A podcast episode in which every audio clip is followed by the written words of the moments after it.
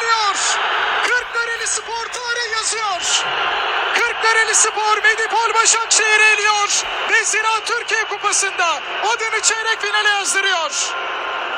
Birbirinin rövanşında 0-0'lık beraberlikle birlikte Trakya temsilcisi adını çeyrek finale yazdırıyor. Merhaba Ultras Mumut Blog dinleyenlere. Karalama Defteri'nin 14. bölümüne hepiniz hoş geldiniz.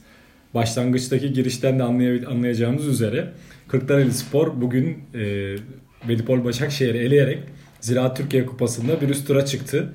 E, biz de Trakya'nın bir e, neferi olarak mı diyelim abi e, bundan son derece zaten takip ediyorduk. Son derece de keyifli dakikalar geçirdik bugün. E tabi bir ikinci ligdeki e, alt liglerdeki bir e, takımın da e, Süper Lig'deki bir takımı elemesi keyifli oluyor. O anlamda da e, böyle bir girişle başlayalım diye e, dedik. Böyle uygun gördük. Abi hoş geldin. Sözü direkt sana veriyorum. Hoş bulduk Gürkan. Evet bugün mutluyuz. Yani Tekirdağ Spor'un, e, Tekirdağ Spor dedim. Kırklareli Spor'un bu başarısından dolayı. Sadece çünkü Tekirdağ, Lüleburgaz bunlar hepsi Trakya takımları. Hani yıllarca biz bir özlem içindeyiz. Yani bir Trakya'dan bir takımın hani keşke işte Edirne Spor'u da hani unutmayalım. Hani bunların bir Süper Lig'de böyle takımları izlemek özlemi içindeyiz. Yani onların tur atlamasını bütün Trakya gibi biz de Trakya'da yaşayanlar olaraktan bayağı bir sevinçle karşıladık. Ki zor bir yoldan geldiler buraya kadar. Yani ne diyorlar bir peri masalı falan yazıyorlar. Aslında onlar bir hikaye yazıyorlar. Önce bir Ankara gücünü elediler. Süper Lig takımı elediler. Ondan sonra bir önceki turda Gaziantep Futbol Kulübü'nü elediler ki ikili tura geçmişti o zamanlar yani bir içeride bir dışarıda oynanmaya başlandı ki zaten biliyorsun bu ikili maçlar genelde büyük takımları korumak içindir aslında yani hani keşke diğer ülkelerde olduğu gibi tek maç eliminasyon usulü oynansa maçlar da o zaman sürprizlere daha çok gebe olur. Belki 3. lig takımı, 2. lig takımı yukarılara çıkabilir. Ama ikili maçlar yaptığı zaman hani büyük takım içeride şey de, deplasmanda kaybettiğinde içeride bir şekilde taraftarlar vesaire kazanıyor. Ama işte buna rağmen onlar gittiler orada Antep'i yendiler. Ondan sonra Başakşehir maçında da çok ilginç bir maçtı. Yani o maç işte golleri sayılmadı. Ne bileyim Başakşehir'in golü sayılmadı. Sonda Başakşehir 90'da ikinci gol attı. 2-0 öne geçti. Offside verdi hakem maç biterken Bizimkiler golü attılar. Maç işte 1-1'e bitti. O 1-1'de onlara iç sahada işte bugün 0-0'da turu atlamış oldular. Tebrik ediyoruz. İnşallah. Şimdi önümüzdeki turda artık onlar bakalım kim çıkacak onlara. Zaten bu Başakşehir çıktığında konuşmuştuk daha önce biz podcast'te. Yani bayağı bir üzülmüşlerdi. Çünkü onlar Galatasaray, Fener ya da Beşiktaş'ı istiyorlardı. E artık bakalım eğer Galatasaray ya da işte Fener, Beşiktaş tur atlayabilirse onların Kırklareli'nin rakibi olacaktır büyük ihtimal. O da güzel Bugün maç olacaktır. sen yani. mi göndermiştin bana bir sonraki turda kimi istiyoruz mevzusuna Tabii tabii aynen. Fenerbahçe'ydi herhalde. Önce bir Fenerbahçe demişler. Sonra Galatasaray, Beşiktaş en son Trabzon istiyoruz gibi bir başkanlarının açıklamaları var. Bakalım ya yani güzel heyecanlı şeyler oluyor. Yani keşke Senede de konuştuk ya yayından önce hani gidelim mi bir sonraki maç artık kim çıkarsa ama işte Pasolik olayı Türkiye Kupası'nda da var zannedersem. O bizi biraz engelliyor. Pasolik deyince seni hayal kırıklığına uğrattım bu arada. Aynen evet yani ben belki kupada olmayabilir yani. Hani bir kağıt bilet olayı olursa bir kırklar eline gideriz. Maçtan önce bir köfte filan yerdik. Bir ortam yapardık. Ondan sonra da bir maça giderdik. Onları desteklerdik. Daha sonra da geri döner bir plan yapmıştım ama senin dediğin gibi yani bir Pasolik olay abi deyince orada bir hayal kırıklığına uğradık. Umarım ben yanılırım. Neyse bilmiyorum ya onların sahaları küçük sahalar yani oradan pasolik olur mu olmaz mı? Neyse bir araştırırız bakalım yani. Gerçi bilet bulmak da artık zor olur onlar. Kendi seyircileri gidecektir. Yıllarca maçlarına giden onları takip eden içeride dışarıda o taraftarlar önce bir gidecektir. Kendi yerel halkı gidecektir. Evet. Yani biz dışarıdan onların maçına belki zor bilet buluruz ama bir koşturacağız bakalım o işleri. Yani helal olsun ya. Onlar işte Lüleburgaz'ın böyle bir başarısı vardı eskiden. Onlar da önce bir Fenerbahçe'yi daha sonra bir Beşiktaş'ı elemişler bir eski yıllarda. Şimdi de işte Kırklareli bunu yapıyor. Güzel gidiyor. İyi olur bakalım yani ne sürprizlere gebe olacak. Hani şey işte futbol hep diyoruz ya hikayelerle güzel oluyor ya. Bu da güzel bir hikaye yani. Oradan alttan çıkmak da oralara kadar gelmek yani bir yerlere kadar gelmek güzel bir hikaye. Yani hocaların da öyle bir demeci vardı. Artık futbolda oynayan kazanıyor. Yani eskisi gibi futbolda işte e, futbolcu isimleri kazanmıyor. Sahada mücadele kazanıyor gibi. Onlar da işte bunu göstermiş oldular ki bugün hocaları da yokmuş galiba. Hocaları da cezalıymış. Evet. Hocasız da kazanmaları da şey. Ya şimdi Başakşehir'e şöyle de ya Başakşehir ligi düşünüyor. Geçen sene öyle yapmıştı ya Abdullah Avcı. Yani lige asıl şeye lige asılmak için kupayı bırakmıştı filan gitmişlerdi, yenilmişlerdi kupada onlar. Hani ama bu sene Okan var yani Okan o işlere tenezzül edecek bir adam da değil yani hani biz lige haftada işte tek maç oynayalım diye kupayı bırakacak adam değil ama maçı ben izleyemedim bugün yani işte bir dışarıdaydım. Keşke izleme şansım olsaydı büyük ihtimal asılmışlardır da yani öyle hikayeden de oynamamışlardır yani kazanmak istemiştir Başakşehir ama iyi savunma yapmışlar. Evet. 0-0'a güzel yatmışlar yani. Tatil olunca biraz çoluğa çocuğa vakit ayırdığımız için. Aynen aynen yani gezmeye vakit ayırdık. Evet. E, ikideydi maç. Hani akşam maçlarını izleyebiliyoruz da dediğin gibi işte gündüz maçı olunca biraz da sonuçta ailemize vakit ayırıyoruz. Evet. İzleyemedik maçı.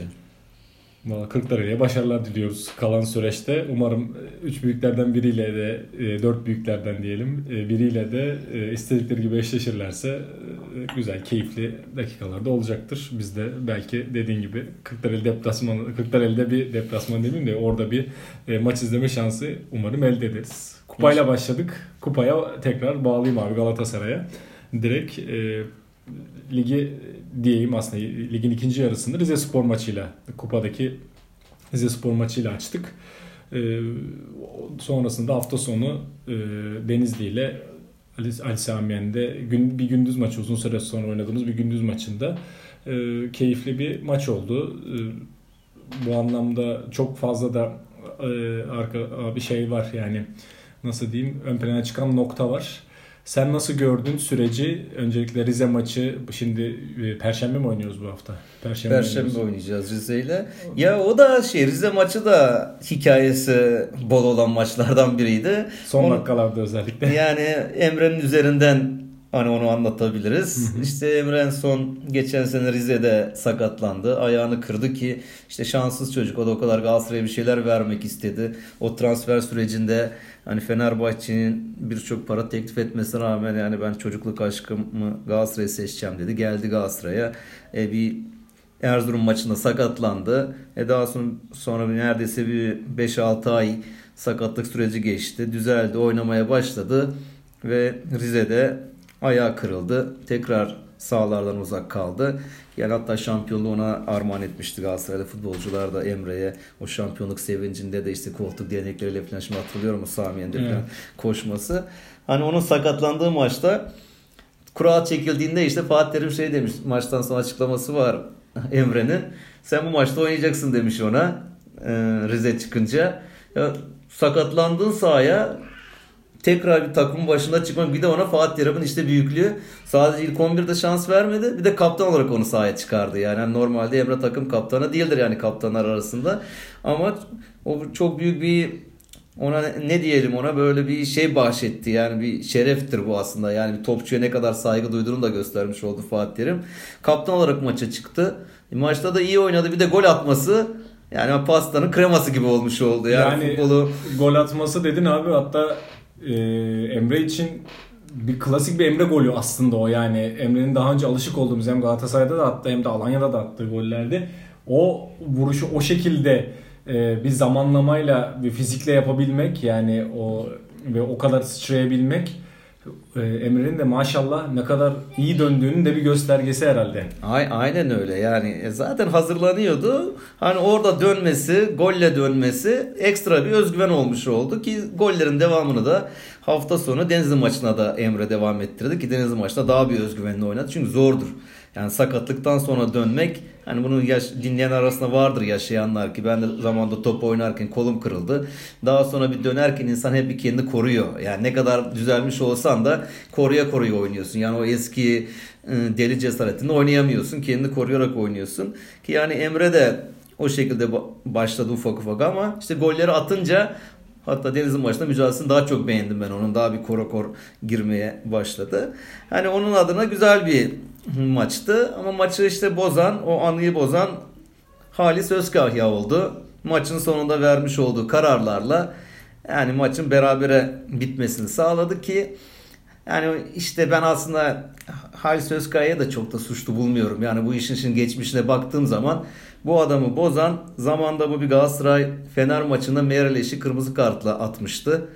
Yüzüne tükürmüştü Mereleş bunu böyle bir itiraz pozisyonda filan. Kırmızı kart gösterdi. Daha sonra raporuna e, benim yüzüme tükürdü. Bundan dolayı ben buna kırmızı kart verdim yazısı yazdı. Daha sonra federasyon işte her zaman biliyorsun yani biz buna federasyon federasyon da diyoruz yani çoğunlukla bir şekilde birilerini korumaya çalışıyorlar. Bir açıklama yayınladılar.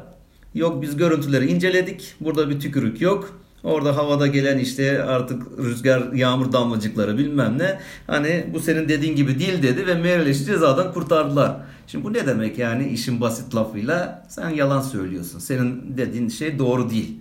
Yani bir adama bu dendikten sonra yani bu adamı bitirirsin yani. Ki bu adam da aslında beden eğitimi öğretmeni normal hayatında da öğretmenlik yapıyor. E düşünsen sen öğrencilerin karşısına nasıl çıkıyorsun? Adam sana resmen federasyon tırnak için yalancı demiş yani sana.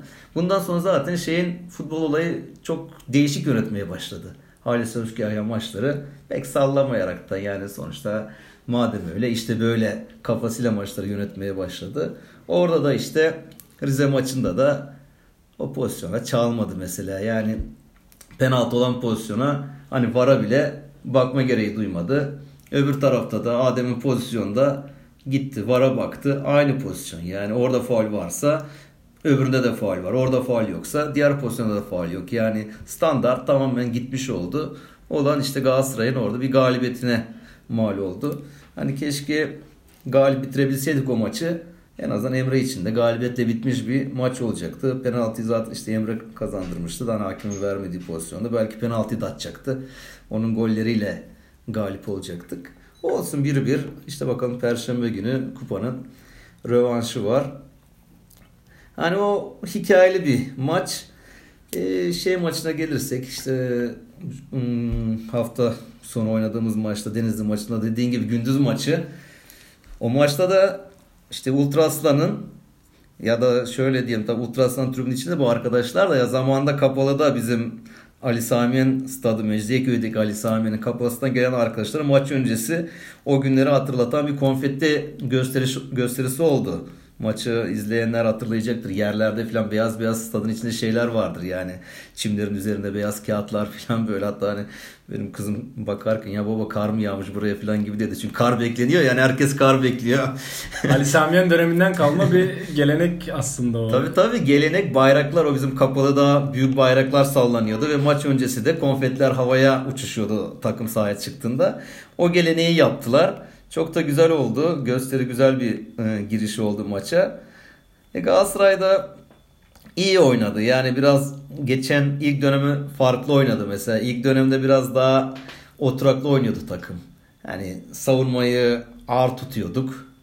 Yani ileride zaten hızlı atak yapamıyorduk ama hani gol yemeyelim belki bir tane atarız gibi.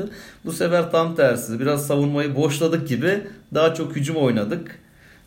Orada da işte zaten maçı da hani kazandık 2-1 e, bitti maç. E bu maçı da Denizli maçı özellikle düşündüğümüzde şey var işte Saraçi göze battı. Zaten herkes ilk önce onu izlemiştir. Çünkü yeni transfer ya şeyde lisansı yetişmediği için Rize'de oynamamıştı. Saraçi iyi bir oyuncu. Yani şimdi kimle karşılaşacağız bir önceki Nagatomo ile karşılaştırırsak onu.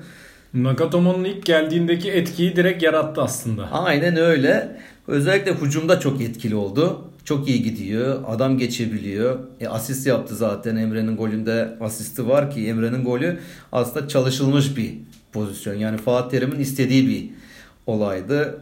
Yani seri artık yanında koşan adamlar olunca seri daha etkili olmaya başladı. Mesela geçen ilk dönem seri etkisiz duruyordu. Çünkü adam kime pas atacak? Herkes sabit yerinde bekliyordu mesela.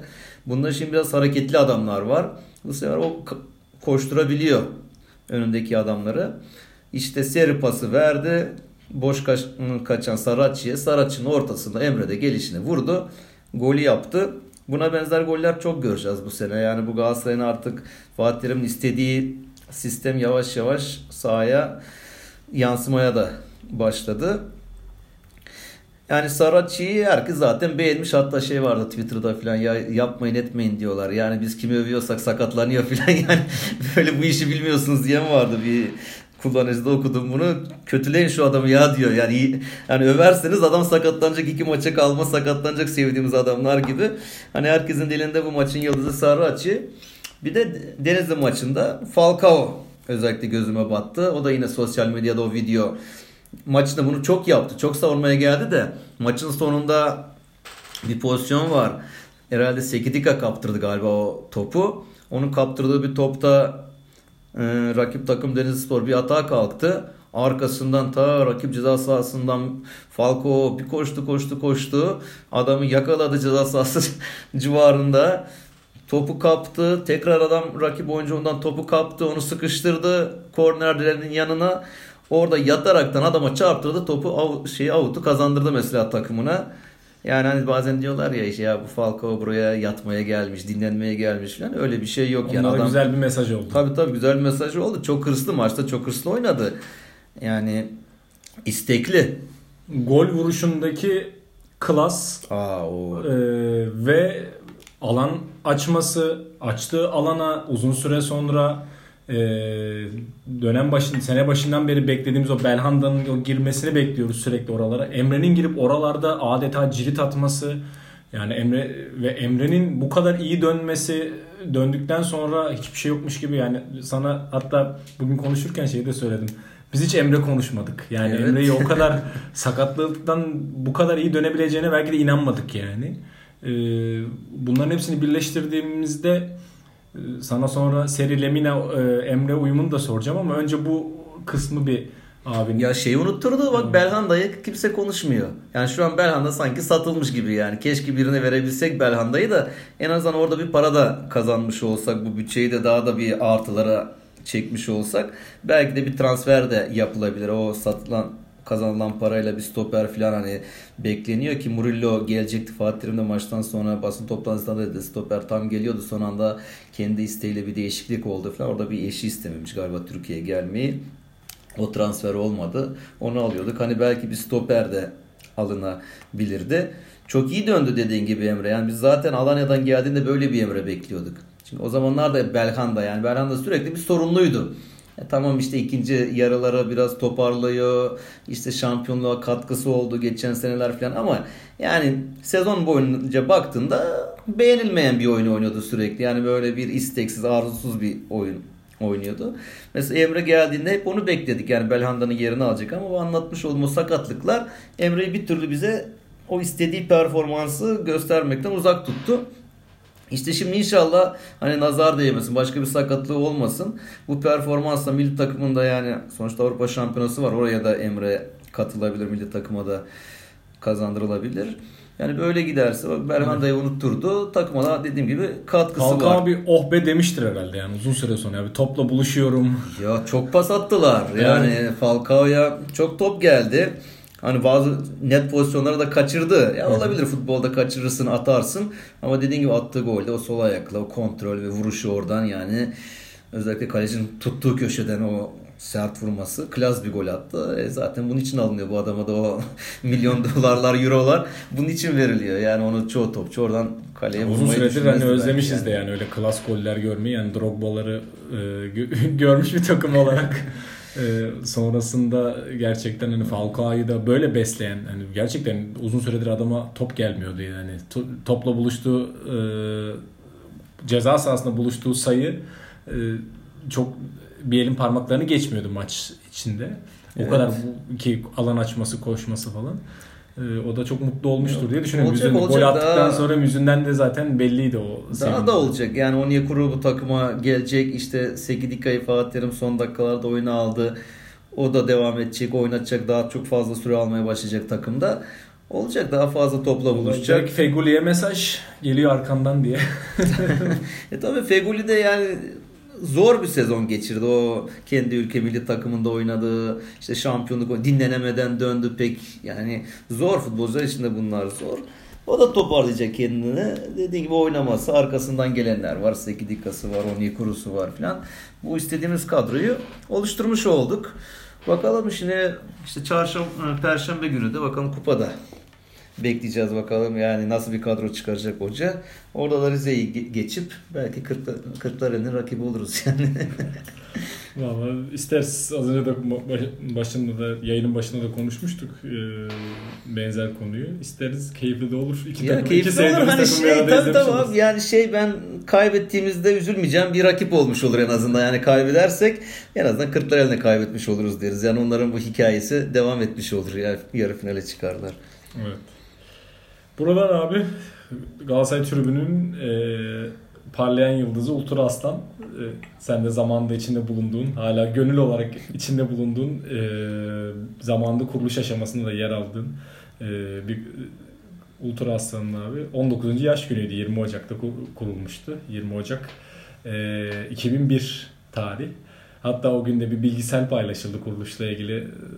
Orada da hatta bir kitapla ilgili e, kitabın adını unuttum ama sen şimdi zaten bahsedersin. Direkt konuyu erbabına bırakıyorum.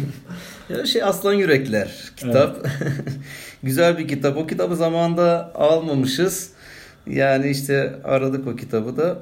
Bakalım o kitabı da bir arkadaşımız getirecek bize inşallah. Sözünü almış olduk. Dediğim gibi Ultra Aslan kuruluşunu yer aldık yani kuruluşuna. Tabii ilk başlarda e, bilmiyorduk, yetmiyorduk. Gizli toplantılar yapıldı, özel toplantılar yapıldı. Tribünün önünde gelenlerle yapıldı ama daha sonraki toplantılara da kuruluş aşamalarına rahmetli Alparslan abi beni de çağırdı. O Park Kafede Mecidiyeköy'de Ali Sami Stad'ın karşısında yapılan toplantıda orada yer aldık. O, orada Ultraslan tanıtıldı ve ondan sonra bir Fener Kupa maçı vardı. Ona ilk defa Ultraslan pankartı nasıldı maçtır ki o maçta da mesela normalde tribünde bu reisler işte Sebahattin abiler falan onlar pek Galatasaray forması falan giymezler ya onlar daha çok siyah falan giyinirler. Orada mesela şey giymişlerdi kırmızı tişört üstünde Ultraslan yazan Ultraslan'ın zaten bir özel fontu vardır. O fontta yazılmış o tişörtü giymişlerdi ki ondan sonra zaten Ultrasan yayıldı yayıldı. Bütün dünyada temsilcilikleri oldu. Şu an belki en büyük taraftar grubudur yani dünyanın en büyük taraftar gruplarından biridir. Ultrasan'ın da işte 19. yaş günü 20. yılında zaten büyük etkinlikler düşünülüyor. Bunu Galatasaray yöneticileri de Twitter'da da paylaştılar. Tribünden gelen yöneticiler var. 20. yılında seneye çok büyük organizasyonlar yapacağız dediler. Ki Galatasaray'ın önemli bir gücü. Çünkü o zamanlar mesela kuruluşun Ultrasan'ın gelme hani kurulma nedenlerinden biri de şeydi. Galatasaray başarılardan sonra o Fatih Terim'in işte bizi 4 sene üst üste şampiyon yaptığı dönemlerde yani Galatasaray taraftarı rahatlamıştı. Yani aslında maçı kazanıyoruz diye. Yani öyle sinemaya, tiyatroya gider gibi bir maça gitmeye başlandılar. Kimse kadroyu dahi merak etmiyordu. Kim oynarsa oynasın biz maçı kazanıyorduk bir şekilde yani. Ama maç kazanıyorsun da tribünlerde bir coşku kalmamıştı. Yani öyle sessiz sedasız garip bir tribündü. Orada bu tribünleri bir bir araya getirelim. O eski coşkuyu tekrar kazanalım diye kurulmuş olan Ultraslan şimdi bak ne nerelere gelmiş oldu. İnşallah uzun yıllarda devam edecektir yani Ultraslan. Dediğim gibi içinde bulunmaktan bazen ara ara işte taraftarlar Ultraslan'a bir dudak bükenler oluyor bilmem ne oluyor ama öyle değil yani. Ben her zaman Ultraslan'la gurur duymuşumdur yani. Hani bazen yanlış işlerde olmuş oluyor bu her tribünde oluyor böyle şeyler. Olabilir yani bu bir kişi değil bu tribün iki kişi değil yani bu binlerce insan bir araya Dünyadaki geldi. hangi tribünde olmuyor ki abi yani. Ama sonuçta insan ne yaparsa. Hayat, sonuçta insan hatalarıyla var. Tabii tabii yani sonuçta onlar da Galatasaray için yapıyorlar. Yani her şeyi Galatasaray için yapıyorlar. Bu gençleri tribünlere kazandırıyorlar. Mesela Ultras'tan Üni baya sadece tribünde değil. Hani daha önce podcast, podcastlerde yine konuştuk biz bunu. Yani gidip kütüphaneler yaptırıyor. ihtiyacı olan insanlara yardımda bulunuyor. Köy okullarına destekte bulunuluyor filan. Hani bunun bir de yani sosyal faydası da var.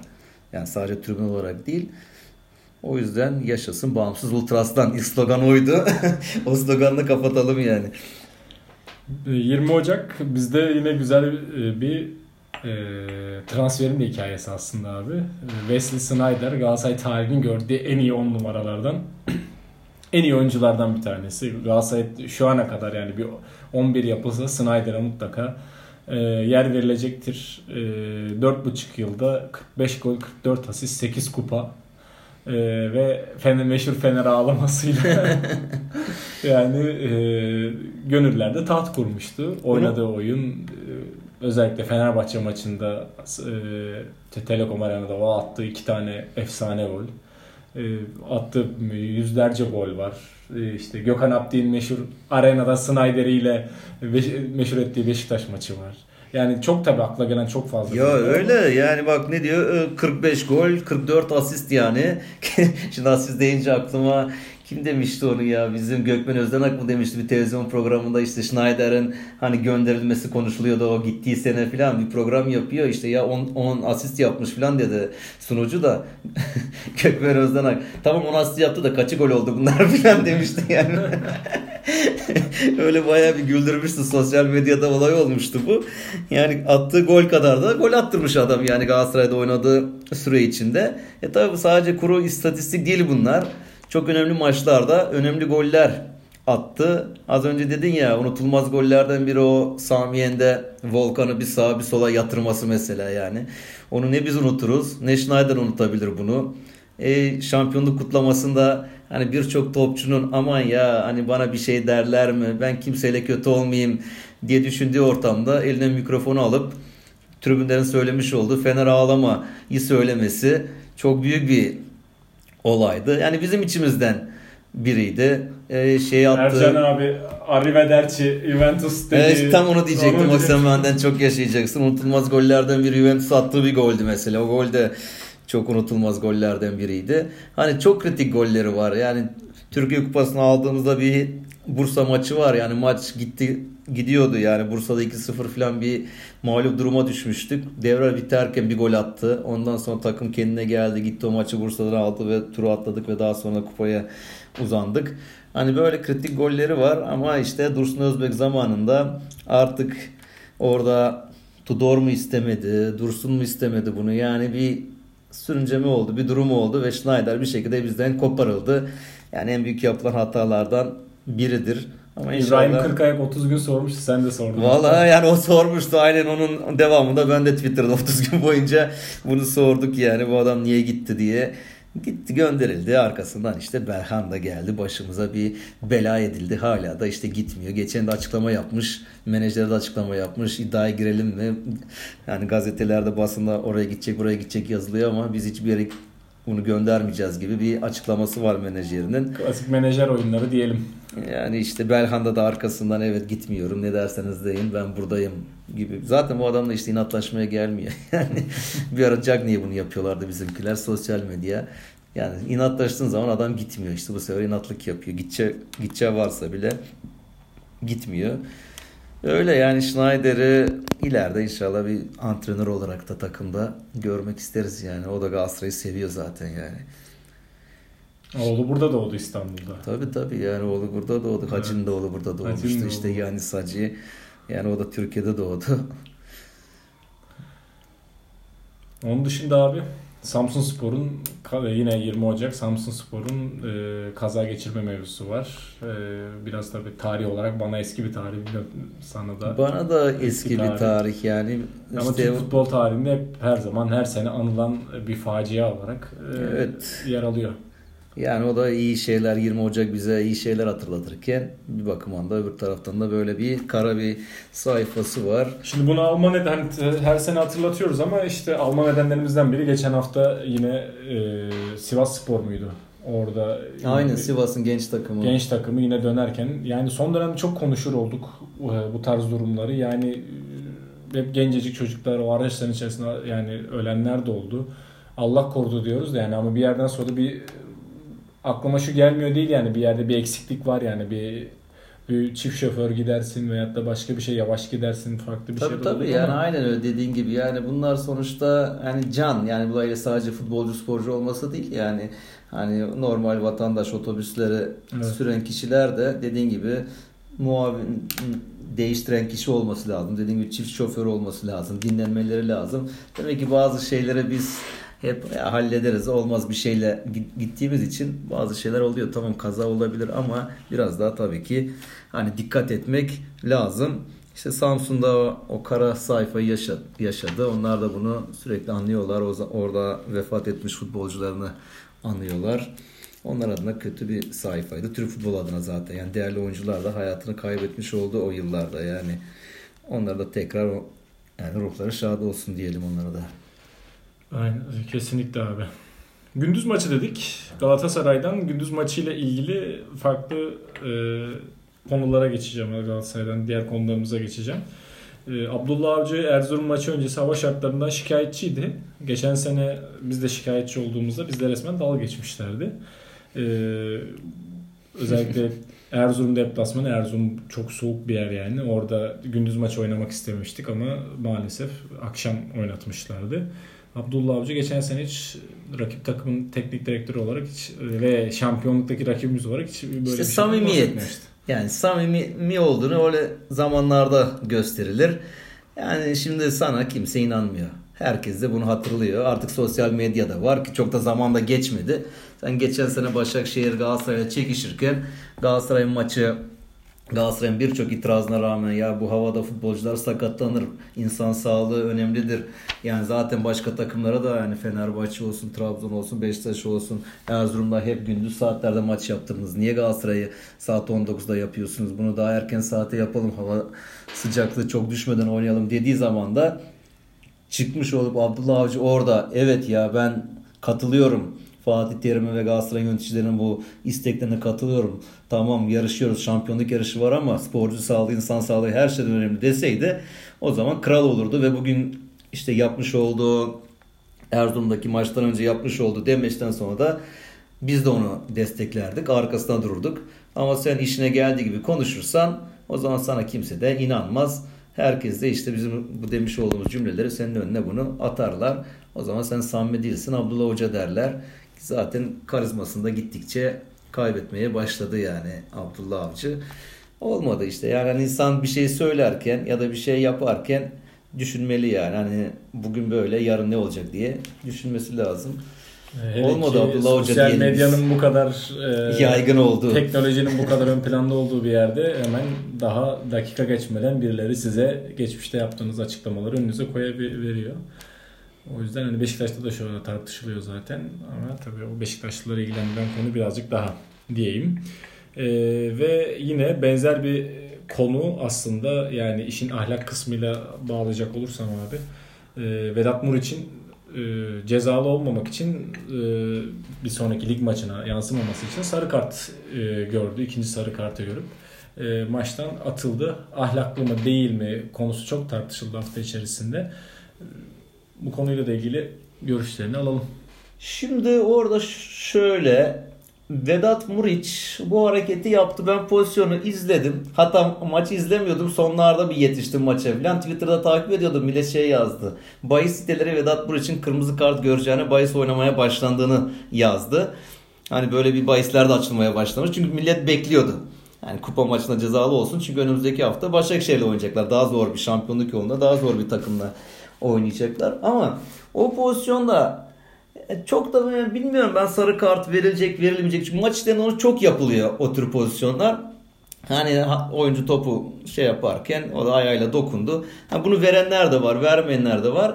Burada bunu mesela hakem de orada vermeyebilirdi. Madem o hareketi yaptın. Zaten bu hakemler bunlar maçtan önce düşünüyorlar. Yani çalışıyorlar. Derslerini çalışarak gidiyorlar. Kimin sarı kartı var, kimin sarı kartı yok, kim cezalı duruma düşebilir, kim düşmeyebilir. Bunu aslında biliyorlar. İşte bu maçın da e, neydi Hüseyin Göçek maçın hakemi Hüseyin Göçek'ti. Orada da Hüseyin Göçek de yok sarı kart vermeyebilirdi o pozisyona. Bu tartışma olmayabilirdi. Ama bir de şöyle bir şey var. Federasyon. Şimdi iş federasyonda. Ya aslında çok basit bir şey. Yani sen kupanın kartları kupada geçerli, ligin maçları ligde geçerli diye bir yönetmelik koyarsın. Hiç bunlar yapılmaz. Hiç bunlar da konuşulmaz. Ama sen öyle bir şey getirmemişsin ve bu tartışmalara ne yaptın işte zemin hazırlamış oldun bu tartışmalara. E, şey koymuş, kural koymuşlar. Bilerek sarı kart görene ekstra iki maç ceza verilecek diye. E bakalım şimdi verebilecekler mi? E şimdi herkes bunu bekliyor. Bugüne kadar az önceye kadar yoktu. Az önce işte bir tweet okudum. Ee, herhalde şeye FFDK'ya sevk edilmiş galiba Vedat Muriç. Herhalde bu gelen baskılardan sonra. Çünkü Hınca Uluç'un A-Spor'daki programda da onlar bayağı buna ahlaksızlık, şerefsizlik kelimeleri de kullandılar yani bu yapılan şeye ki Hıncal Uluç özellikle federasyonu yani niye uyuyorsunuz bu saate kadar niye buna bir ceza vermediniz madem böyle bir kural koydun yönetmelik var orada bilerek sarı kart gören futbolcuya iki maç ekstra ceza verilir gibi bir madde var. Madem sen böyle bir şey koydun niye bu cezayı uygulamıyorsun diye baz baz bağırıyordu Hıncal Uluç A-Spor'da. Herhalde bu tepkiler çok geldi. Federasyon böyle bir şeye sevk etti ama ben hala inanmıyorum yani Vedat Muriç'e bunun ekstra iki maç verileceğine inanmıyorum. Ama zamanda verildiği maçlar var. Mesela Josue'nin Bursa Spor'da oynarken işte cezalı duruma düşüp bir sonraki maçta basit maçta oynamayıp daha sonraki e, önemli maçta oynamak için yapmış olduğu bir hareketten sonra buna federasyon bilerek sarı kart gördün diye buna iki maç ekstra ceza vermiş. E hatırlıyorum ben şeylerim var. Ramos'un bir Şampiyonlar Ligi'nde yapmış olduğu böyle bir şey var. Bilerek sarı kart görmüşlerdi. İşte gruptan çıkmayı garantilemişti. Ondan sonraki son maç, gruptaki son maçı da yani basit bir takımla oynuyordu. Biz sarı kart bilerek gördü. Diğer maçta cezalı duruma düştü ve eleme turlarında hani kartsız gitmeye çalıştı ama UEFA onlara ekstradan cezalar verdi ki böyle başka birçok futbolcu da var yani böyle Avrupa'da ceza alan bu gibi bilerek sarı karttan. Bakalım bekliyoruz yani Vedat Muriç'e bir şey verilecek mi? Onunla ilgili işte çok bu tartışıldı. Özellikle maçlardan sonra teknik direktörlere şey de sordular yani özel Okan'a sordular mesela Başakşehir'de de Dembaba'nın böyle bir pozisyonu varmış. Dembaba sarı kart cezalı pozisyona düşmüş. Hani Okan da onu oyundan çıkarmış. Yani kırmızı kart göstertirmemiş ki belki de bak tehlikeli maç olarak düşündü işte. Kırklareli maçını. Orada dün, bugün oynadı mı bilmiyorum. Kadroya bakmadım Dembaba. Çünkü oynamıştır büyük ihtimal. Çünkü hafta sonu Fener maçında yok. Okan'ın da bir şeyi var, demeci var yani. Biz ahlaklıyız yani öyle şeyler düşünmüyoruz falan gibi bir demeci var da e, etiklik falan üzerine konuşması var. Onu konuştuğu zaman aklıma benim unutamadığım Okan'ın Galatasaray'da oynadığı Inter'e gitmeden önceki son maçı Ankara gücü maçı geliyor yani. Okan bizim Okan o maçta kırmızı iyi verdi yani daha maçın başlarında yani şampiyonlukta elimizden gitmiş oldu. Yani orada hiç ahlak mahlak demiyordu yani Inter'e sakatlık yaşamadan bir an önce gideyim diye kırmızıyı gördü yani Okan. Ha, belki kendisi bunu kabul etmeyecektir ama ben tribünde öyle gördüm. Yani ben o tribündeydim benim tribünde unutamayacağım maçlardan biridir. Şimdi bazen hatta yine sosyal medyada biri yazmış işte Okan şunu parlattı, bunu parlattı. Galatasaray'a gelir mi filan işte gelsin de Galatasaray'da şu oyuncuları parlatsın Galatasaray'ın Fatih Terim'den sonraki teknik direktörü olur gibi. Bilmiyorum yani birçok taraftar benim gibi bunu hatırlıyor yani Okan o teknik direktörlük vasfını Galatasaray'da zor elde eder yani. O maçı kimse unutamıyor yani Galatasaray'ı nasıl sattıklarını Emre Belezoğlu ile birlikte. Onu kimse unutamaz yani. Biz de unutmuyoruz onu. O yüzden o işler biraz zor Okan için. Hani Okan'a bunu da hatırlatayım. He, futbolculuk zamanında da yine Vedat Mur için yaptığı hareketi yaptığı da var. Bir ne maçın öncesiydi? Paris Saint Germain maçı öncesi miydi? Neydi? Sarı kartların Cesco'nun çalıştırdığı bir dönemde bilerek sarı kart görmüştü yani. O cezasını işte eksiltmek için sarı karttan eksiltmek için yani. O yüzden öyle bir şey pek konuşmasın etmesin. E bunu Ersun Yanal'a sordular. ya dediler bak Vedat Muriç'i bilerek mi kırmızı kart gördü? Ya dedi bizde öyle şey olur mu futbolda bizde siz düşünebiliyor musunuz böyle bir şey dedi ama o Audi kaptı değil mi o? Sene başında Real Madrid'le oynarken filan Sedat'ta mı şey ne o sağda diyordu değil mi onu? Sadık yat Sadık yat diye bağırdığı şeydi kulaklarımızda hala çınlıyor yani. O yüzden yani Ersun Hoca yapılıyor futbol içinde bunlar yani kimse kimseyi yemesin yani. Fenerbahçe Muriç e, ile ilgili olan durumdan abi şeye bağlayacağım. E, Komali mevzusunu bağlayacağım. Damyan Komali hafta arası Fenerbahçe'den istifa ettiğini söyledi. Bir süredir konuşuluyordu. E, Komali konusunu niye gündeme getirdik? Aslına bakarsan hani işin Fenerbahçe tarafından değil de e, süreç zaten değerlendirirsin ama e, ben şu an şunu da değerlendireceğim. Türkiye de zaten çok fazla tartışılıyor sportif direktör e, mantığı. E, bu topraklarda tutuyor, tutar mı bir aşı, bu aşı buralarda tutar mı tutmaz mı açısından sana bir soru yönelteceğim. E, çünkü dünyada da tutması çok zor. Yani mesela bizde Galatasaray'da çok birkaç defa denendi herhalde öyle bir durum. E, Beşiktaş Önder Özen'le yapmaya çalışmıştı. Önder Özen kavga dövüş ayrıldı oradan. Hmm, çok tutan bir yapı değil. E, ikincisi ise Komol'ün yaptığı transferler çok tartışıldı bu süreçte. Hani hani nerede o işte Liverpool'a şunları getirdi yok Tottenham'da şunları yaptı falan deyip e, farklı açılardan yaklaşıldı konuya. Sen nasıl gördün süreci? Şimdi önce dediğin gibi yani bu sportif direktörlük bizde zor. Çünkü biz o kültürle yetişmiş insanlar değiliz. Biz işte hadi koçum sağ ol abi böyle biz sürekli bir omuz sıvazlamayla gazla giden bir toplum olduğumuz için yani bizde bizde öyle bir resmi dışarıdan gelen biraz daha resmi kurallar işte davranan kişilerle bu iş olmuyor. Bir de işin antrenöre çatışma kısmı da var. Yani Tabii o tarafı da var. Bizde bu işi işte futbol şube sorumlusu denilen kişiler daha çok yapıyor. Bunu mesela Galatasaray'da bu Abdurrahim Albayrak. Mesela Yönetimle yani, antrenör arasında bir köprü vazifesi. Bizde olay o. Yani oraya farklı bir adam girdiği zaman, yabancı bir adam girdiği zaman o iş bizde çok gitmiyor Türkiye'de. O dediğim arada bir yönetici olacak. Gerekirse o yönetici cebinden prim verecek. Onlarla iç içe olacak. Onların futbolcunun derdini çözecek. Bize böyle bir adam bizde gidiyor. Hani bu tabi Avrupa'da biraz daha oluyor ediyor. Hani işte Komoli Liverpool'da biraz daha başarılı olmuş. Bazı oyuncuları çıkarmış etmiş ama yani çıkaramadığı oyuncular da var. Hani Türkiye'de olduğu gibi yani yanlış transferleri de onun orada olmuş.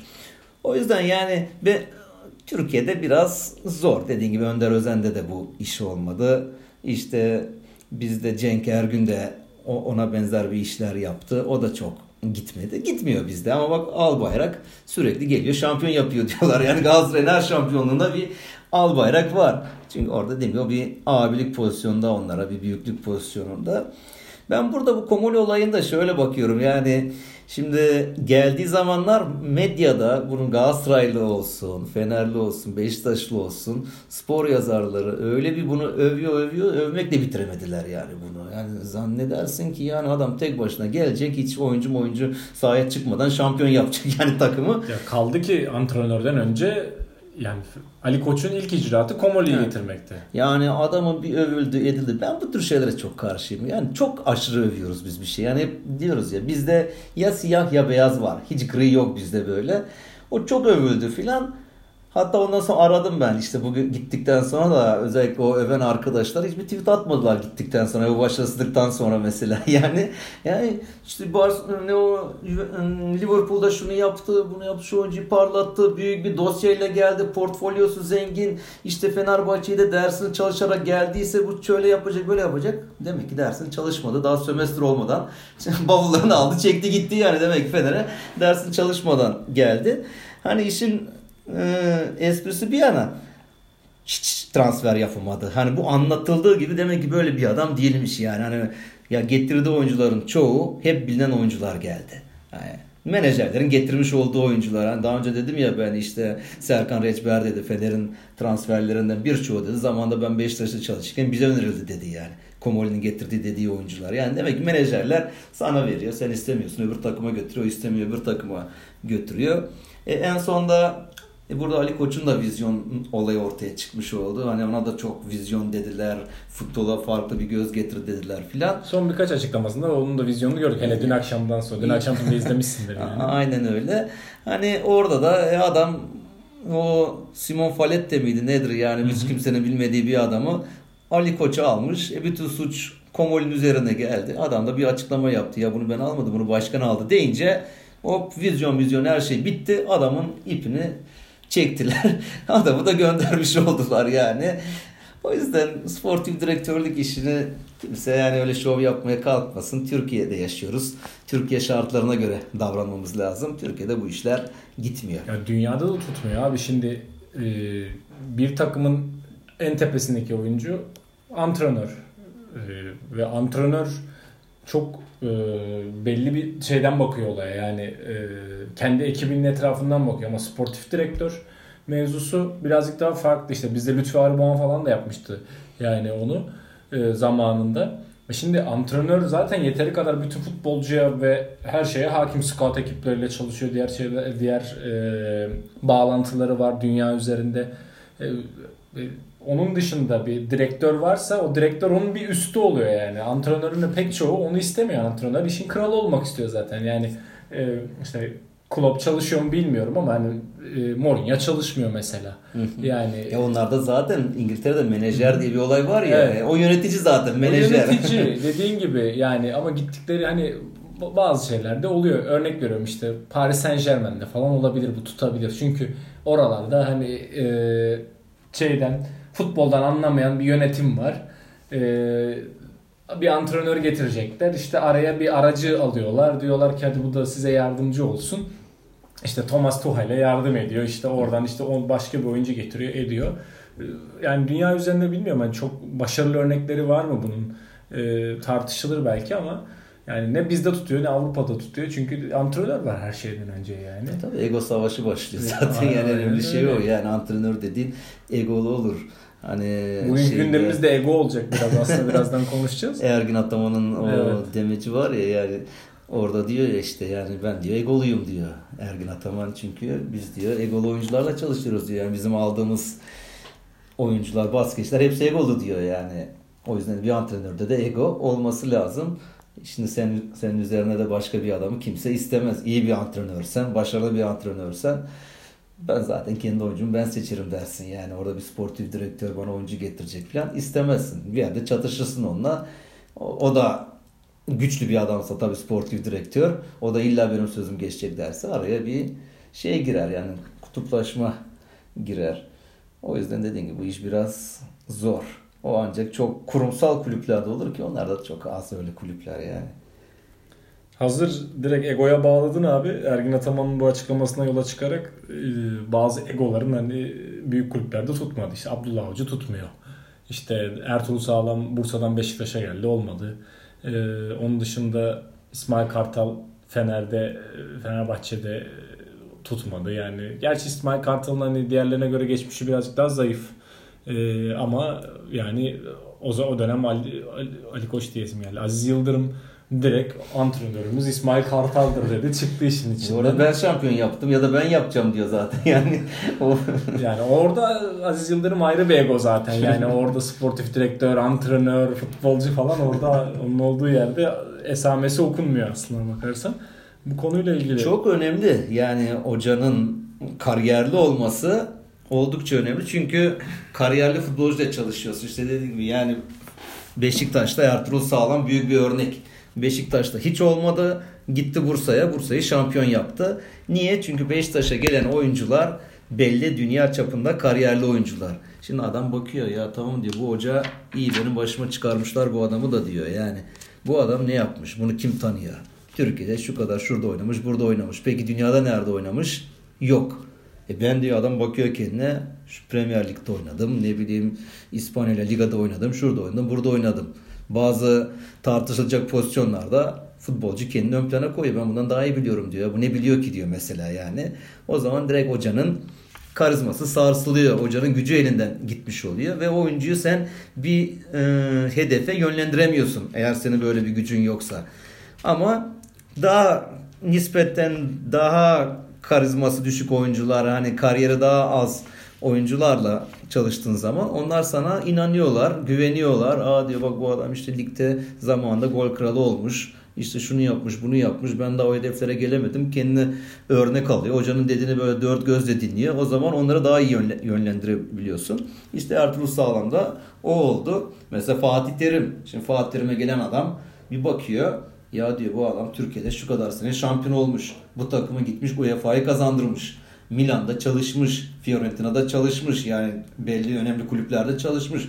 Demek ki bu adama bir saygı duyuluyor. Sonuçta yani Fatih Terim'e Türkiye'de her tarafta bir saygı duyulan bir hoca. Gelen adam da ona göre gardını alıyor zaten yani aman diyor ben buna bir şey desem diyor bu bana bir cevap verir, bir ters yapar. Benim kariyerim biter diye saygı duyarak oynuyorlar. Ki egoyu iyi yönettiğin zaman zaten oyuncuyla arandaki ilişki de çok ciddi boyutlara ilerliyor. Yani Mourinho'nun Chelsea dönemindeki oyuncularla olan samimiyeti Drogba'yla falan. Tabii ki. Fatih Terim'in yani ayrılan tümü daha önce de podcastlerde de konuştuk yani. Melo'nun işte Uyfa Luji'nin giden işte Schneider'inden Elmander'ine varana kadar yani bu yakın dönemden bahsediyorum. Bundan önceki dönemlerde Popescu'lar, Haciler onlar Hacı ile olan görüntülerini gördük. Yani egoyu e, sizin egonuza zaten insanlar aslında hürmet ediyor.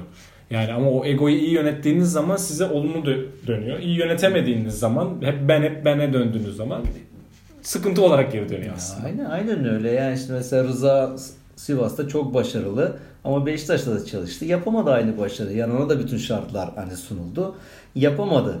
Yani şimdi Beşiktaş'a tekrar Beşiktaşlar aman gelir gelsin bize. Ha gelsin. Ama yani onu Sivas'ta yaptığı kadar yine yapamayacak. Çünkü Beşiktaş başka hedeflerin peşinde. Beşiktaş'a gelen oyuncular çok farklı oyuncular. Yani az önce dediğin gibi yani dünyada belli klas olmuş oyuncular geliyor. Bu oyuncular hocaya bakıyorlar. Bu kim diyorlar mesela. Onu yaptıramıyorsun. İşte İsmail Kartal aynı şekilde. Hani başarısız olan hocalar bundan dolayı kaybediyorlar. O ego çok önemli. İşte yani onu yapamadığı için şimdi konuşurken aklıma geldi. Yani son dönemde kendini de kariyerini de çok kötü bir yere getirdi aslında Mustafa Denizli. Yani o ego orada ön plana çıkmadığı için geri planda kaldı. Galatasaray'da da gelmişken kötü günler geçirdi mesela. A- aynen öyle. O yüzden senin sözü bizim Ergin Hoca'nın sözü çok önemli. Yani belki ben normal hayatta diyor bu kadar egolu değilim ama diyor sahada olmak zorundayım diyor. Oyuncuların bana saygı duyması için orada kendimi güçlü sahaya çıktı, hissetmeliyim sahaya diyor. çıktığında 2.20'lik bir adam gibi yürüyor. Yani ha Tibor, Tibor Playsa Ergin Ataman yani, yani öyle bir. göğsünü gere gere çıkması geçen de podcast'te dedik lazım da zaten oyuncuya da o güveni vermesi için. O röportajın da gene her zaman söylediği şeyi gene o röportajda, röportajda da demiş. İki hedefim var. Bir Euroleague şampiyonluğu, bir de Galatasaray'a başkan olmak. Hala söylüyor yani. Her her fırsatta söylüyor. Söylüyor. Hiç dediğin gibi hiç. Bu kadar da istekliyse umarım bir gün olur yani. Ego ekseninden devam edeceğim abi. Barcelona antrenörünü değiştirdi. İşte orada bir ego eksikliği gördüğü için aslına bakarsan oyuncuları yönetememekteki sıkıntı vardı.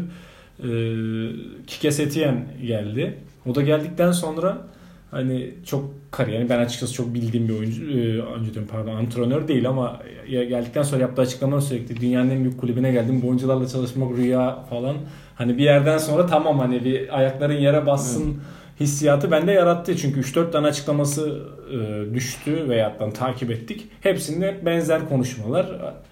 Ne diyorsun konuya? Ya ben hocayı tanımıyorum. Hani şimdi böyle oturup iki tane telefonu açıp iki maçına bakıp istatistiğine bakıp sanki yıllarca izlermiş gibi o role girmeyeceğim. Bunu ben şeyler okudum. Caner Eller'in tweetlerinden okudum zaten geldiğinde o bir tweet atmıştı. Onlar daha iyi takip ediyorlar. Bülent abi Timur Lenk takip ediyor zaten o İspanya Ligi'ni iyi takip ediyor. Ondan okuduğum kadarıyla hani sürekli şey yapan işte ayağında topu tutan bir hocaymış. Yani bayağı bir topa sahip olmayı isteyen bir hoca ki bu bu hafta maça baktım. Yani istatistiğine baktım maçı izlemedim. %81 civarı falan topa sahip olmuşlar. Ama pozisyonları bir iki tane pozisyonu varmış. Yani bu o zaman sıkıcı bir oyuna dönecek gibi. İnşallah olmaz. Barcelona hani şeyle beraber bu topla ayağında topu tutmayı Guardiola ile iyi yapıyordu ama pozisyon da buluyorlardı o zaman yani. Çok gol atıyorlardı, güzel bir oyun oynuyorlardı. E böyle top sadece ayağında tutup ondan sonra 3 kere kaleye gitmek sıkıcı olacak. Bilmiyorum yani Messi'nin istediği hocalardan falan diye de bir demeç okudum. Hani işte gene oraya geleceğiz yani ego pozisyonu. Orada da bir Messi var yani. Tamam bir teknik direktör var kulüpte, bir başkan var, bir de Messi var zaten. Barcelona'da. Zamanında işte daha önce seninle mi konuşmuştuk bu konuyu? Ee, diyorlar ki Messi'ye işte antrenör şu gelecek bu gelecek yani kim gelirse gelsin diyor. Yani o oynayacağı topa atacağı gole bakıyor yani çok umursamıyor. O da orada ayrı bir eko dediğin gibi. Yani Arda'yı bile Messi'nin gönderdiği söyleniyor zaten yani böyle. Yani o da dediğin gibi ayrı bir ego orada. İzleyeceğiz yeni hocayı neler yapacak bakalım Barcelona'da. Ee, ego ekseninden bir başka konuya daha geçeceğim. Kayseri'ye. Kayseri'nin e, kadın başkanı Berna Gözbaşı bu hafta içerisinde e, yöneticilerin nasıl egolarıyla takımı kulübü, kulübü içini boşalttıklarını nasıl bir e, bizdeki dille enkaz edebiyatı denir ya nasıl bir enkaz aldığını kendince anlatmaya çalıştı. E, ayrıntılar sende. Evet o Fener maçından sonra bir demeç verdi bu transferle ilgili soru sorduklarında tamam transferi yapacağız. Az kaldı belli borçları ödememiz lazım ama bize işte Kayseri'nin içinden Kayserili hainler bize ihanet ediyorlar gibi bir demeci vardı.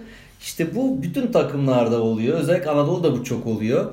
Yani büyük takımlarda da oluyor ama Anadolu'da bu yönetim değişimlerinde biri birinin başarılı olmasını istemiyor maalesef. Yani yüzüne güler yüzlü davranıyorlar ama arkadan sürekli kuyusunu kazıyorlar. Ben Bursa'da yaşadığım için yıllarca bunu Bursa'dan çok biliyorum.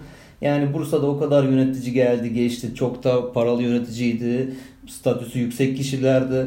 Ama başarılı olamadılar. Yani ta ki işte Bursa o şampiyon olana kadar, yazıcı dönemine kadar. Hani çünkü niye? Sürekli giden e, yönetici yeni gelene hep medyada, yerel medyada, çeşitli işte ikili diyaloglarda hep kötülemiştir.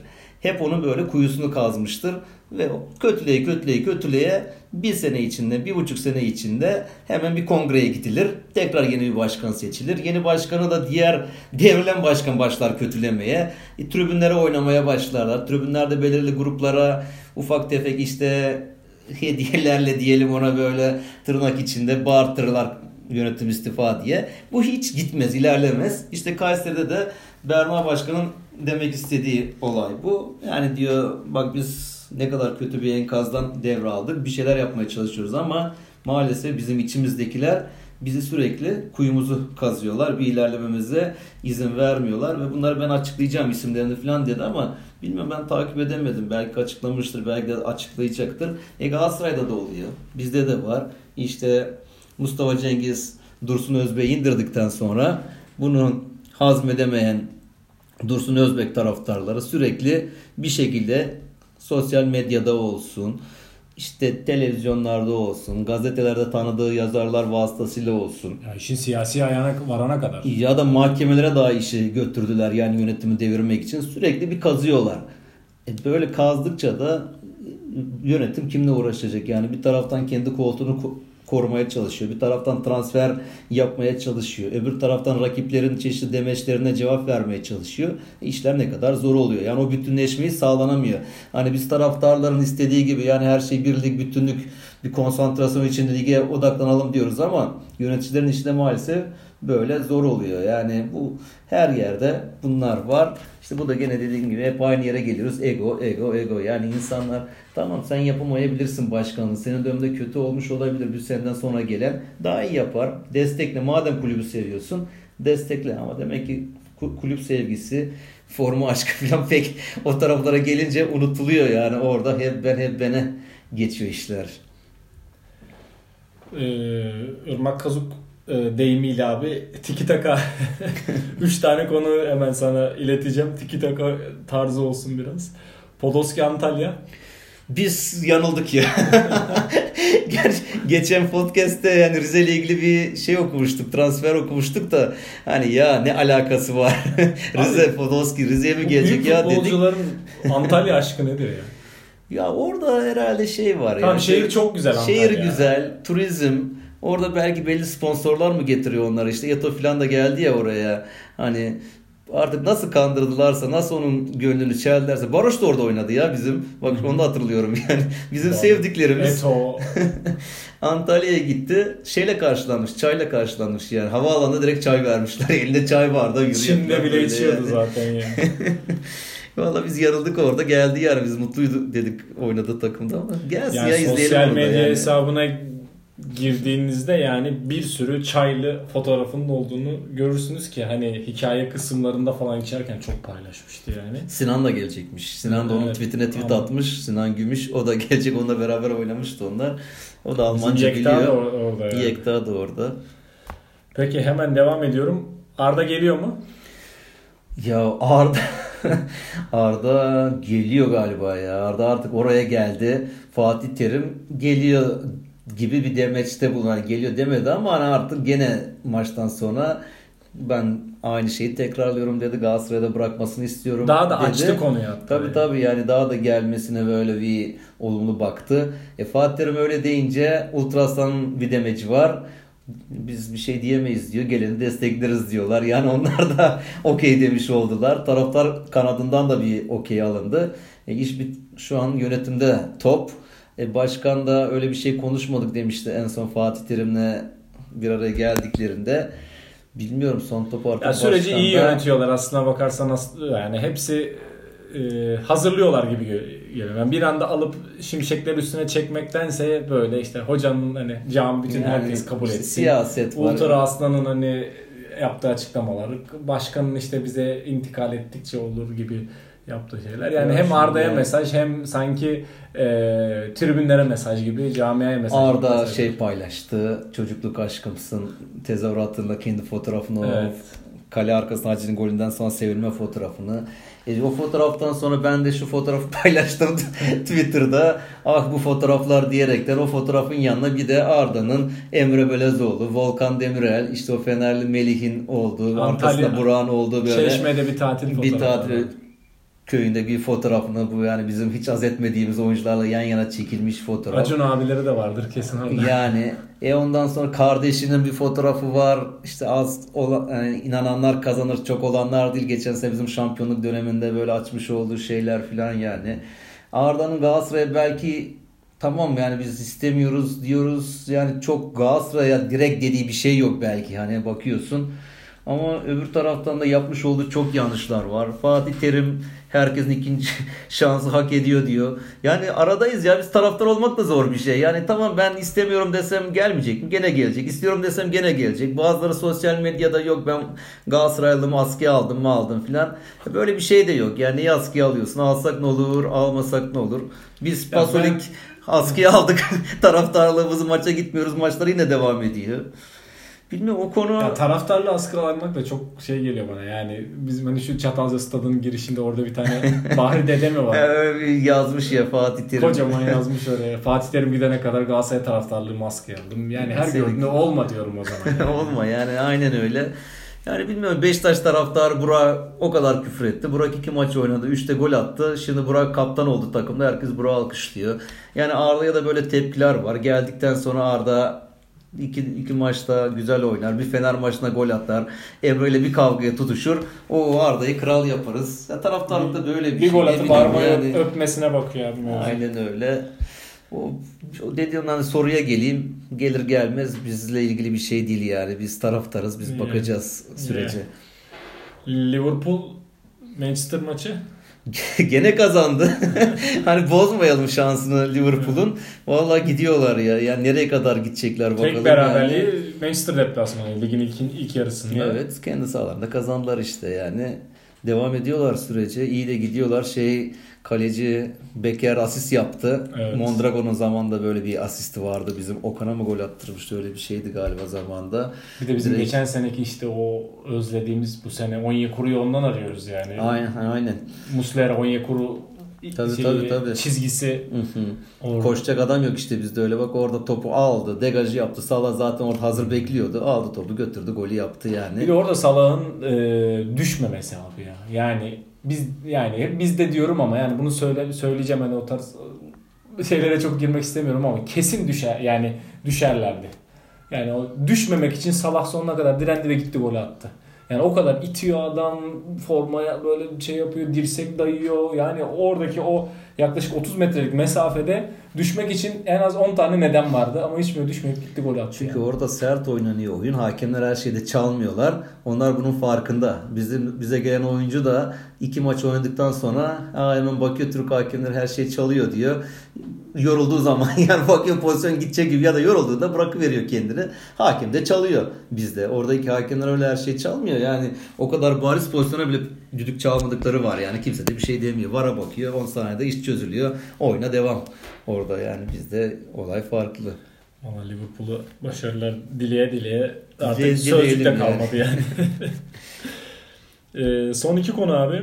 Ee, bir tanesi tribüncü futbolcularla ilgili. Ee, bu konuyla ilgili bu hafta sen bir hatta araştırdın da yani gördükten sonra. Ee, Sheffield United'ın golcüsü McBurney'nin e, tribünde yaşadığı bir e, süreç vardı. Bazı tartışmalar oldu. Oradan da sen konuyu derinleştirdin. Yani deplasmana gitmiş. Eski takımıyla deplasmana gitmiş yani. Orada deplasmana tayfayla gitmiş bir de öyle yani kendi şeyde gitmemiş yani iki arkadaşıyla falan değil ki yanlarında. Bildiğin eski açığa da Tabii tabii yani orada kick, kickboxçı falan böyle tipler de var yani onlarla gitmiş. Hatta maçta rakip tribünlere de el kol hareketi falan yapmış. Fotoğraflara yansıtılınca Kulübü de ona bir para cezası vermiş. İşte antrenörü biraz uyarmış onu falan. Ya şey güzeldir ya. Tribünden gelen topçular güzeldir. Hani onunla ilgili böyle ben bir düşündüm onu okuduktan sonra. Bir Bursa tribünlerinde yani Bursalıların Texas Ender diye yıllarca bildiği Ender var. Mesela Ender maçlara gidiyordu orada. Ondan sonra kimi hatırlıyorum işte ben?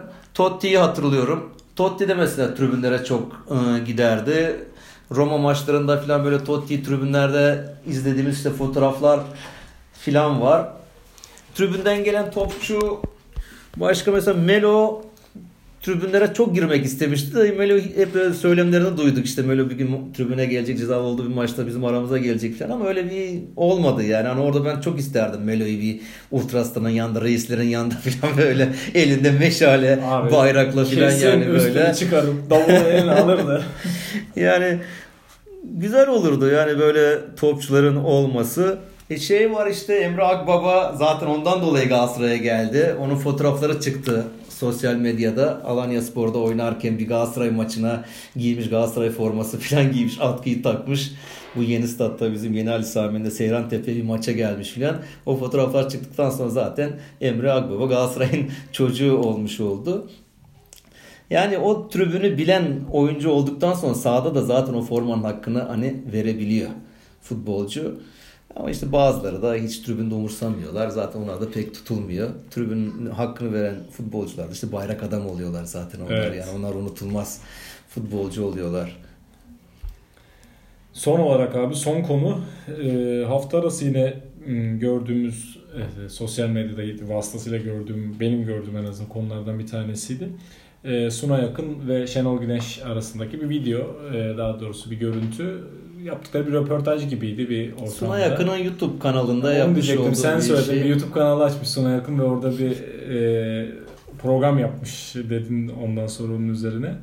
E, Şenol Güneş de ve ondan sonra Suna Yakın orada bir kaleci müzesi kurmak istediğini dile getirmiş. Ardından da Şenol Güneş'le yaptıkları çok keyifli e, bir sohbet var.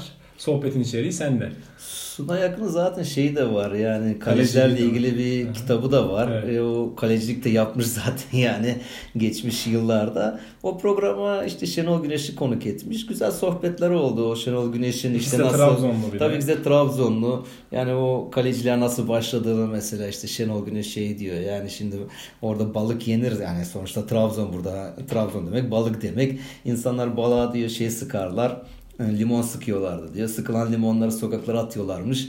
İşte onlar da limondan top yapıyormuş mesela Şenol Güneş ve arkadaşları. O topla başlamış kalecilik yapmaya falan. İşte arkadaşlarım vuruyorlardı ben limon tutuyordum falan. Onu kendi hikayesini anlatıyor zaten. Orada bir o dediğin gibi o müze olayında da işte Şenol Güneş'in hani gündem olmasının nedeni orada bir Karcıs'a biraz bir laf atmış oldu. Tamam dedi sen kaleci müzesi yapacaksın ama dedi buraya sadece iyi kalecileri koyma. Kötü kalecileri de koy ki dedi iyi kalecilerin değeri bilinmiş olsun dedi. Yani yanına kötüyü koyunca iyinin değeri ortaya çıkacak. Çünkü bazı arkadaşlar var dedi mankin gibi ama kalecilik yapmayı bilmiyorlar dedi. Orada da tabii herkes gözüne Karyus geldi. E, o demecin arkasından da birkaç gün geçti. Sivas maçında Karyus iki tane çok kötü gol yedi. Özellikle birinci golü yani daha 7. 8. dakikada servis vuruştan kötü bir gol yedi. Orada ben mesela şey işte daha önce de hep konuşuyoruz ya bu sadece Beşiktaş tribünlerine değil ülke tribünlerinin geldiği hal yani. Sen 7. dakikada gol yemişsin maçın başında daha do- neredeyse 80 küsur dakika var maçın bitmesine taraftarlar kaleciyi yıkılamaya başladılar. Yani ayıp bir şey. Yani bu sadece onlar değil. Bizim tribünler de bunu çok yapıyor yani. O tribünlerin o eski tribünler bitti zaten. Şimdi yeni gelenler illa mutlak galibiyet istiyorlar yani. İlla iyi oynayacak. Sanki bu topçular makine. Ki ondan sonra yok Karus kötü kaleci bilmem ne. Karus da çok iyi maçlar kazandırdı. Hani demek öyle bir şey. Ondan sonra şöyle aklıma şey geldi. Yani iyi kaleciler, kötü kaleciler kimler vardır mesela böyle tarihimizde? Hani bunları konuşalım seninle. Mesela benim aklıma iyi kaleci deyince her zaman işte Rusların Lev Yashin'i gelir. Zaten o efsanedir. Mesela işte Turgay Şeren var. Galatasaray efsanesi. Galatasaray efsanesi bizim kalecilerimizden. Yakın Yakın Oktay'la aynı takımdaydı onlar değil mi? tabi oynamışlar. Ondan sonra Muslera en son iyilerden. Ya biri. Muslera benim için yani Galatasaray açısından zirve. Yani tabii Mondragon'u da izledim. Tafarel'i de izledim. Tafarel'in hani son dönemi bizde olduğu için en azından. Ama şimdi Mus- şu şeyle Muslera ile çok fazla e, anımız oldu. O yüzden böyle bir gönül ister istemez bir ona e, torpil geçiyorum yani ben. Alison Becker var şimdi. İşte bak az önce konuştuk onu mesela dünya çapında. Kim var başka? Buffon. Buffon Mesela- zaten Buffon'u çok severim. Ee, yani gerçekten e, şu an dünyada bir yani bir 11 kursam kendimi bir futbol şeyi gibi gördüm. Ee, bilgin alimi gibi soruyorlar ya işte ben de öyle yapsam hani e, Buffon'u herhalde kaleye koyardım. Simovic. Simovic var. Değil mi? Yani. Simovic bizim. Fener'de e, Schumacher vardı. Schumacher vardır yine. O 105 gol mü 103 gol mü attı ama bir efsane durumları var ya onların Evet. yani o sezon kalede olan Schumacher yani ben onu hatırlarım geçmişe döndüğümde mesela iyi kalecilerden böyle. Ya kaleciliğini çok bilmem yani çok iyi şey yapmam ama o mü- müthiş kurtarışıyla benim aklıma hep şey gelir. Higuita gelir o topuklarıyla o, o kurtardı. efsane evet o topukla kurtardı. Schmeichel'lar. Baba Schmeichel, öbür Schmeichel, Oğlu Schmeichel da iyi kaleci. O da Leicester şampiyon yaptı zaten. Yani Evet. o da orada efsaneler arasına girdi. Peki kötü kaleci? Yani iyi kaleci çok. Kötü kaleci de çok. Kötü kalecilerde bizde herhalde en bilinen Kova Yaşar var. İngiltere'den yediği goller zaten anlatılır durur yani böyle. Yani Rıdvan Dilmen'in anıları internette açıp izleyebilir, dinleyebilir e, dinleyiciler. Bize yakın zamanda Zapata Zapata çok kötüydü. Romanya'dan gelmişti. Evet. Bize o kötü dönemde geldi yani orada. Paketle geldi o da. Orada e, başka bir şey var Mehmet var bizde değil mi? Mehmet Bölükbaşı 5-0'lık Chelsea maçı. 5-0'lık Chelsea maçı deyince akla o geliyor. Hayrettin'i kötü kaleci gibi görüyorlar ama ben Hayrettin'i öyle kötü kaleci seviyordum ya Hayrettin'i böyle yani Hayrettin- yiyordu kötü goller ama Yani ben çok denk gelmedim. Babam hep anlatırdı. Hep şey derdi. Yani en basit golü yer, en zor topu çıkarır diye böyle e, yani olmayacak dakikada golü yer ama çok böyle iyi çok böyle zor maçlarda da çıkarmıştı vardı yani. aslında en kötü kim biliyor musun? Ee, neydi bizim bu Ahmet Bulut. Menajer olan değil mi? Onu bak eskiler belki bilmez. Yaşı böyle daha şey olmayanlar onu bilmez. Yani sen söylemeden ben bilmiyorum orası ayrı. O Galatasaray'a geldi. Galatasaray'da böyle maç oynadım oynamadım hiç bilmiyorum. Belki sadece idmanlara falan çıktı. Öyle şapkayla mapkayla bir Almancı zaten yani böyle hani Almancılar nasıl şapka takarlar filan. Geldi Galatasaray'da biraz durdu. Sonra bir Zeytinburnu Spor, biraz Ağrı Spor falan oralara gitmiş gelmiş. Ondan sonra da adam esas mesleğini bulmuş oldu. Şu an dünyanın sayılı menajerlerinden. Hani kalecilik yapsaydı kimse hatırlamayacaktı onu belki yani.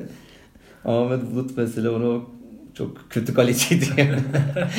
yani niye kaleci olmuş acaba yani futbola böyle bir giriş yapmış herhalde herhangi bir mevkide yapamadı Yani- kaleciler girdi belki de yani. Evet. Fener'i eleştirmek için söylemiyorum ama bir Enke vardı. Maalesef Enke de sonradan vefat etmişti. Yani Evet, intihar etmişti intihar etti. aslında yani.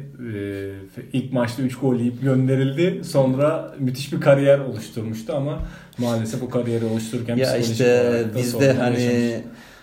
A, ne derler torbanın torba değil ki ağzını büzesin falan böyle hatta bizde şey yazıldı ya yani adamın intiharını bu 7-3 gole falan bağladılar yani. Oysa hiç alakası yok yani Evet. böyle adamın. Yani e, bizde de iyi kaleciler geldi ama kötü kaleci mu- muamelesi gördü yani Galatasaray'da da. Şey vardı ya mesela Fevzi. O da Beşiktaş'ta falan çok kötü şey yaptı ya. O da yani bir Galatasaray maçında topu ıskaladı. Geri pas yapmıştı. Boşnak bir oyuncu muydu neydi onlar da uzun saçlı İstanbulspor'da falan oynadı. neydi Hallagiç miydi onun ismi neydi öyle bir oyuncu vardı. O geri pas yaptı ıskaladı gol yediler o maç beraber mi bitmiş ne bitmişti. O da çok kafasını direklere vurduğu falan vardır böyle yani o videolarda falan Fevzi. Sonra tepe taklak gitti onun da kariyeri bayağı aşağılara gitti yani Beşiktaş'ta da o var böyle kötü kalecilerden. İşte bir Mehmet vardı bizde eskilerden çok az oynadı. Hmm, soyadını hatırlamıyorum şimdi. Bölükbaşı, Bölükbaşı diyorum değil. Mehmet. O kötü bir kaleciydi. Pierre Esser diye bir Almancı kaleci geldi. Birkaç maç durdu durmadı. Gitti mesela Galatasaray'da eskilerden. Leo Franco vardı. O Franco.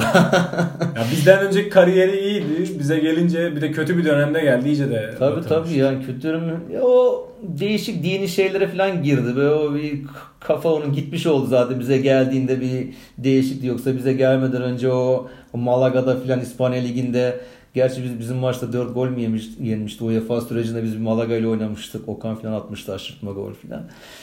Oradan hatırlıyorum ben onu. Galatasaray'a geldi. İçeride Samiye'nde bir tane Selçuk'tan gol yedi ya serbest vuruştan. Hiç olmayacak yerde bir gol yemişti yani. O da Galatasaray'da kötü bir süreç geçirmişti Leo Franco. O da kötü kalecilerden biriydi. Sonra zaten ne yaptı bilmiyorum bizden gittikten sonra herhalde bırakmıştır yani o şeyi. Başka Desantis geldi bize. O bize gelmeden iyiydi. Bizde de gene yani Kötü değildi ama işte kötü döneme de- denk gelen pek çok oyuncu mesela o anlamda Lorik Sana'ya çok üzülürüm. Yani Galatasaray'da e, Melo'dan önceki e, Melo olabilirdi yani. O, ama Bayrak adamlardan biriydi o ya. Evet. O hani böyle savaşa gittiğinde yanına alacağın adamlardan biriydi o yani. O Kesinlikle. kesin idollerinden biridir o. ben çok beğeniyordum yani. Ben de çok beğeniyordum ama dediğim kötü döneme denk geldi. Kötü döneme denk gelince de yanında iyi adamlar olmayınca kendini gösteremiyorsun. Boş ver iyi ki de gelmiş, iyi ki de gitmiş. O takasla Muslera'yı kazandık. Yani Yani iyi olsaydı biz onu onlara verip Muslera'yı almayacaktık. Çünkü İtalya'da adamın bir şeyi var yani orada bir popülaritesi var. Yani onu hemen aldılar yani. yani. Tabii ki durum. hemen onu aldılar yani. Bize Muslera'yı verdiler. çok da iyi maçlar çıkardı bizden sonra. Tabii tabii ya kötü adam değildi. İşte o sezonki yanında oynadığı adamlar işte Mustafa Sarplar bilmem neler falan olunca olmadı o kadroda kendini gösteremedi olsun. Yani onu onu bir kayıp olarak görmüyorum ben. Yani orada Kazanç. kazanç aslında onun Etkisi büyük gitmesi. oldu diye. Muslera gibi klas bir kaleci gelmiş oldu bize. Öyle kalecilerden başka benim aklıma gelen Çok yok. var tabii yani şimdi düşününce birazdan Oliver Kahn'lardan tut da E, yani efsane neler neler baktığın zaman oralarda evet Almanlardan da iyi kaleci çıkıyor yani. Yani Neuer'ler şimdi yeni dönemde Neuer zaten ayrı bir şey açtı. Bir ekol açtı. Ayağıyla top oynayabilen libero kaleci olmaya başladı. Ondan sonra o kaleciler o gözle bakmaya başladılar. Ayağıyla top oynuyor mu? Libero gibi oynayabiliyor mu? Pas atabiliyor mu? Bunlar da önemli mesela. Rüştü Barcelona'da falan oynadı ama ayağıyla hiç oynayamıyordu, yapamıyordu. Hani milli takımda çok forma giydi. Kurtarışları da vardı belki ama o olay ayakla topu oyun başlatması hiç yoktur mesela yani. Taça maça atıyordu topları yani. öyle çok yani düşününce Barcelona'da yıllarca eleştirildi Victor Valdez mesela. Yani Evet, kaleciliği pek- çok eleştirildi. Hatta işte Barcelona iyi olmasa Victor Valdez çoktan giderdi. Mevzuları çok oldu. Yediği goller üzerine ama yıllarca o şey döneminde, Ricard döneminde yani Barcelona'nın ilk asıl tepe yaptığı sonra Guardiola ile de olduğu Guardiola'nın bir döneminde vardı herhalde. E, Hep kaledeydi. İşte Rüştü'nün Barcelona'dan gönderilme sürecidir aslında. Yani Rüştü Victor Valdez'i tercih etti. Ricard ondan sonra da öyle kaldı. Barcelona deyince, kaleci deyince Zubizarreta geliyor aklıma eskilerden. Eskilerden. o da onların yıllarca kalesini korumuştur. Öyle yani başka Çok abi. Yani anlat anlat bitiremezsin herhalde kalecileri. Suna Yakın'ın hikayelerinde devamı Suna Yakın'ın kitabında zaten yani orada birçok kaleci var. Özellikle de hani kimsenin bilmediği işte yazarlık yapan ne bileyim işte sinema oyuncusu olan vesaire hep zamanda kalecilik yapmış adamlar var yani. Şenol Güneş'i izlemek isterdim ben ya. Onun hiç yani o Çok anlatıldı şey ben de yapmadık. isterdim. Nasıl kaleciliğini görmek isterdim yani böyle hani ufak da YouTube videoları var ama hani canlı bir maçını onun izlemek isterdim yani orada nasıl bir liderliği var mı yani bir otoritesi var mı Şimdi kalecinin liderliği hani kurtarışıyla belli olmuyor aslına bakarsan dediğin gibi abi. Yani maçı yönetmesi, maçın içerisinde oluşu. E, bizi Ya zaten orada- Tafarel'e, e, Mondragon'a, Muslera'ya bu kadar çok ilgi duymamızın sebebi onların aslında oyunla olan bağları yani oyuna o ciddi katkıları yüzünden zaten. Son adamsın. Pozisyonu en iyi gören sensin aslında kaleci olarak yani. Kaleci oyunun en sonundadır yani böyle. Tüm olayı teknik direktör gibi en iyi o görür. Eğer orada bir liderlik durumun varsa oyunu da yönlendirebilirsin aslında. Yani tüm arkadaşlarını bir şekilde saha içinde yönetebilirsin. Tabii ama dediğim gibi o ağırlığın olacak, o liderliğin olacak. O yüzden yani Şenol Güneş'i orada da görmek isterdik yani. Peki abi Suna yakın dedik. Ee, Şenol Güneş, kaleciler, ego bu hafta e, farklı farklı konularda ilerledik. Karalama Defteri'nin 14. bölümünde bu şekilde noktalamış oluyoruz. Ee, 15. bölümde yine farklı konularla, farklı e, gündemlerle e, yine tekrar karşınızda olacağız. Biz ufak bir tatil arası vereceğiz. Ee, bir sağa sola gideceğiz artık yani. E, ziyaretlerde bulunacağız. yapalım. Ondan sonra tekrar e, dediğim gibi gündemlerimizle, konularımızla tekrar dinleyicilerimizin karşısında olacağız. Ağzına sağlık. Teşekkür ederiz abi. Ben teşekkür ediyorum sana Gürkan. O zaman herkese iyi haftalar dileyelim. Hoşçakalın. Hoşçakalın.